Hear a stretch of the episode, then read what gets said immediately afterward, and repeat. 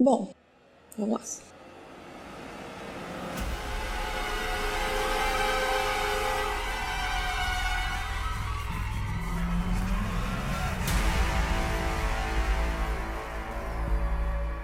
Eu vou iniciar agora um quadro que eu espero que seja algo recorrente, mas para isso eu preciso ter tempo de jogar os jogos e chegar até o final deles. E o nome desse quadro, como você já deve ter lido, porque eu estou gravando isso agora e as ideias estão vindo, mas você vai estar ouvindo depois que já estiver tudo pronto. É o quadro Acabei de Acabar. Nesse quadro, eu vou falar dos jogos que eu acabei de acabar. Então, eu vou literalmente, assim que eu acabar de jogar um jogo, catar o gravador e começar a gravar. No de hoje, eu vou falar sobre o que eu acabei de acabar. Faz exatos 5 minutos que eu terminei de jogar Men of Mida. E a ideia desse quadro é justamente eu começar a gravar o mais rápido possível para eu fazer uma review extremamente honesta e falando o que realmente importa, porque eu não vou ter tempo de pensar muito além. Eu não vou ter tempo de pensar em outras coisas que tá todo mundo fazendo review. Então, eu vou fazer a review mais pura e honesta que tem, que é com tudo que meu cérebro absorveu. O que meu cérebro vai absorver daqui a alguns dias, isso aí fica pro pessoal de outros sites e outros podcasts fazerem. Eu vou falar o que tá vindo na minha cabeça agora. Então vamos lá. Menor Mida. Demorei uns quatro dias pra zerar. Todo jogo que eu pego pra jogar, eu gosto de olhar no site How Long to Beat antes, quanto tempo demora pra zerar. Então lá no How Long to Beat tá aqui por volta de quatro horas você consegue zerar. Eu acredito que deve ter demorado mais ou menos isso, uma vez que temos dois, três dias dias que eu realmente sentei e joguei. Primeiro de tudo, eu nunca joguei um jogo de terror, porque eu sou muito medrosa sou extremamente cagona. Eu tenho medo de todos os jogos. Eu tinha medo de jogar Portal. E Portal não tem um ser sequer que quer te bater. A não ser no momento que temos as torretas lá. Elas dão um susto na gente às vezes, mas não é nada medonho. Mas enfim, eu sou muito cagona. Então eu nunca peguei um jogo de terror para jogar porque eu sabia que eu ia passar mal. Mentira, eu não ia passar mal. Mas eu ia gritar eu ia espernear e eu ia jogar o controle longe. É isso que eu faço. Ou eu simplesmente não ia jogar se eu estivesse sozinho, que é o caso na maioria das vezes. Eu me comprometi a jogar Menofimida dessa vez. Falei, vou jogar até o final, porque eu sou uma mulher forte, independente, dona de si, é isso que eu sou. O que é um jogo de terror perto de tudo que eu sou? Empoderadíssima. Vou jogar. Joguei e eu gostei muito de ter começado com esse jogo, porque eu diria que vamos dividir ele em três partes. A primeira dessas três partes não tem espírito, não tem aparição, não tem monstro nem zumbi, nem nada sobrenatural. É apenas um grupo de jovens num barco se alfinetando. E sustos com coisas que não são sobrenaturais. Apenas sustos de pessoa que já tá aflita de estar tá jogando um jogo de terror.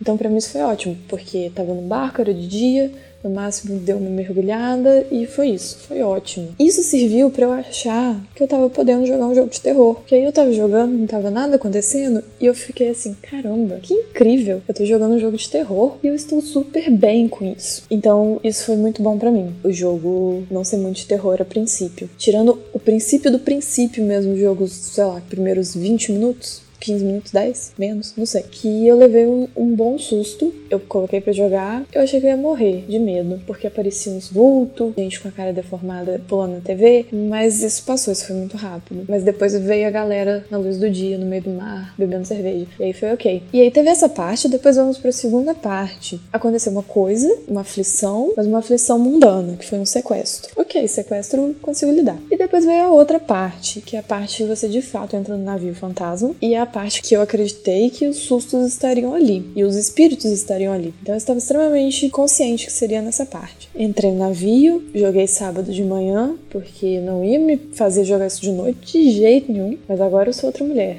porque eu terminei de jogar de noite. Mas voltando, enquanto eu ainda não tinha me empoderado por completo. Joguei no sábado de manhã, achei que tava balando, até que eu tive um vislumbre de um fantasma atrás da porta. E quando eu voltei não tinha nada lá. E eu falei, deve ter sido coisa na minha cabeça. E aí, que bom que a gente tem a tecnologia, porque eu fui e salvei um vídeo no PlayStation. E quando eu vi o vídeo, sim, tinha um fantasma lá. E era o fantasma do trailer. Que, se você não viu o trailer, é uma cena horrorosa. De aparece uma mulher atrás de você e sorri. É horrível. E era ela. E esse foi o momento que eu falei: pronto, é isso, nunca mais eu jogo esse jogo. E aí eu desliguei, eu fui almoçar, fui gravar meu podcast, fui editar meu podcast. Aí veio domingo, joguei Roll com meus amigos, foi sensacional. E aí veio segunda, terça, etc. Eu deixei quieto lá. Mentira, no domingo eu joguei mais um pouco. Tô lembrando disso agora. No domingo eu fui jogar. Falei, vou jogar mais um pouco. Porém, domingo era de noite o único horário que eu tinha disponível para jogar. Ou eu superava meu medo, ou eu jogava no cagaço mesmo. Eu falei, vou jogar no cagaço mesmo. Aconteceu alguma coisinha na minha minha vida que eu fiquei um pouco chateada, me deu uma, uma leve tristeza. E quando eu fico triste,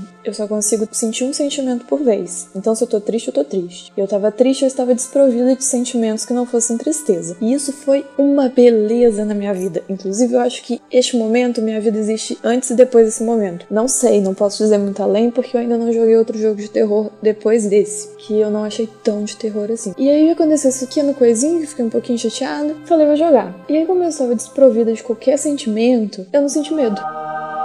Enquanto eu tava andando, me apareceram mãos segurando o pé da pessoa com quem eu tava jogando no jogo, né? E aí eu caí, eu errei o botão que tinha que apertar na hora e eu quase levei um beijo do sei lá o que que tava saindo do chão e me puxando. Eu falei, ok, meu filho, faz o que você quiser aí, sabe? Aí eu dei uma facada nele e falei, não vai me beijar não, porque não é assim, vai pôr na mão e beija não. Nesse momento eu consegui finalmente transcender o medo e daí pra frente eu joguei, sem sentir medo mais. Tirando isso, outra coisa, pessoal, aí ó, vocês desenvolvedores do Men of Medan, eu vi o que vocês fizeram. O jogo é muito escuro, muito escuro. Eu me senti assim, 60% do tempo assistindo aquele episódio de Game of Thrones que ninguém conseguiu enxergar absolutamente nada. Foi a mesma experiência. Eu vi um vulto, eu falava, eu não sei se esse vulto é um espírito, se esse vulto é o meu personagem, se esse vulto é qualquer outra coisa. E eu não sabia dizer o que, que era. Duas coisas. Primeira, você não pode sentir medo se você não tá vendo nada. Daí eu achei incrível. E segunda, os filhos da mãe dos desenvolvedores desse jogo, ou eles calibraram o negócio errado e não perceberam que estava errado, ou isso é uma técnica para te obrigar a jogar no escuro. O que eu acho muita babaquice foi isso mesmo, porque eu sou uma pessoa medrosa. E aí, além de ser uma pessoa medrosa, eu vou jogar o jogo e eu ainda tenho que jogar no escuro. Ah, eu achei um pouco afrontoso demais. Eu achei tirando minha liberdade, mas tudo bem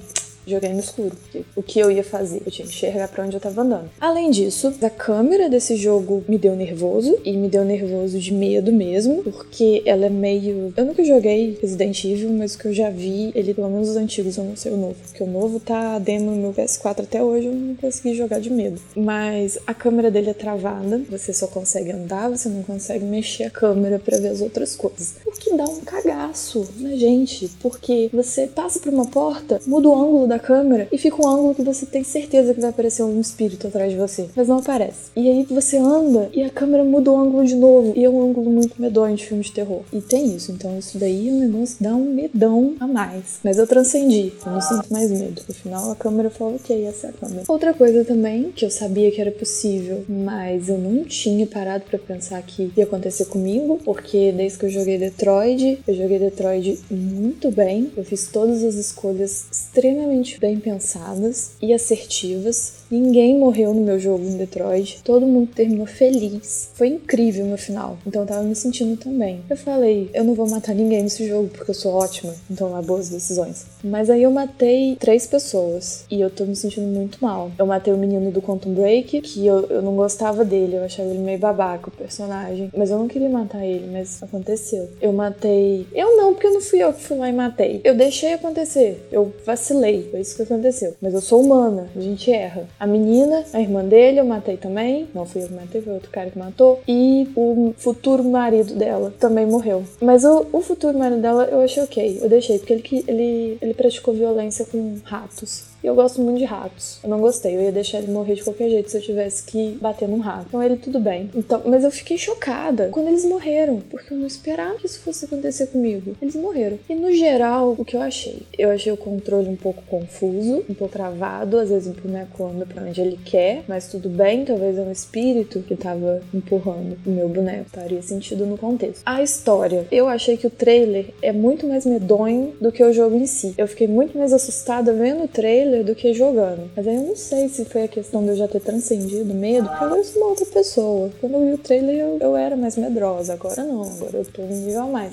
Parece que cria muito uma atmosfera e tal de medo, e se você não tiver na vibe do medo, você não leva muito susto, porque os momentos que são medonhos e assustadores, etc., eles são muito rápidos e muito esporádicos. Eu acho que desses momentos meio sobrenaturais de medo aconteceu, sei lá, duas vezes para cada personagem, ou menos até. Então eu achei o trailer mais medonho do que o jogo em si. O que foi ótimo para mim, porque eu sou uma pessoa medrosa. Eu era, não sou mais.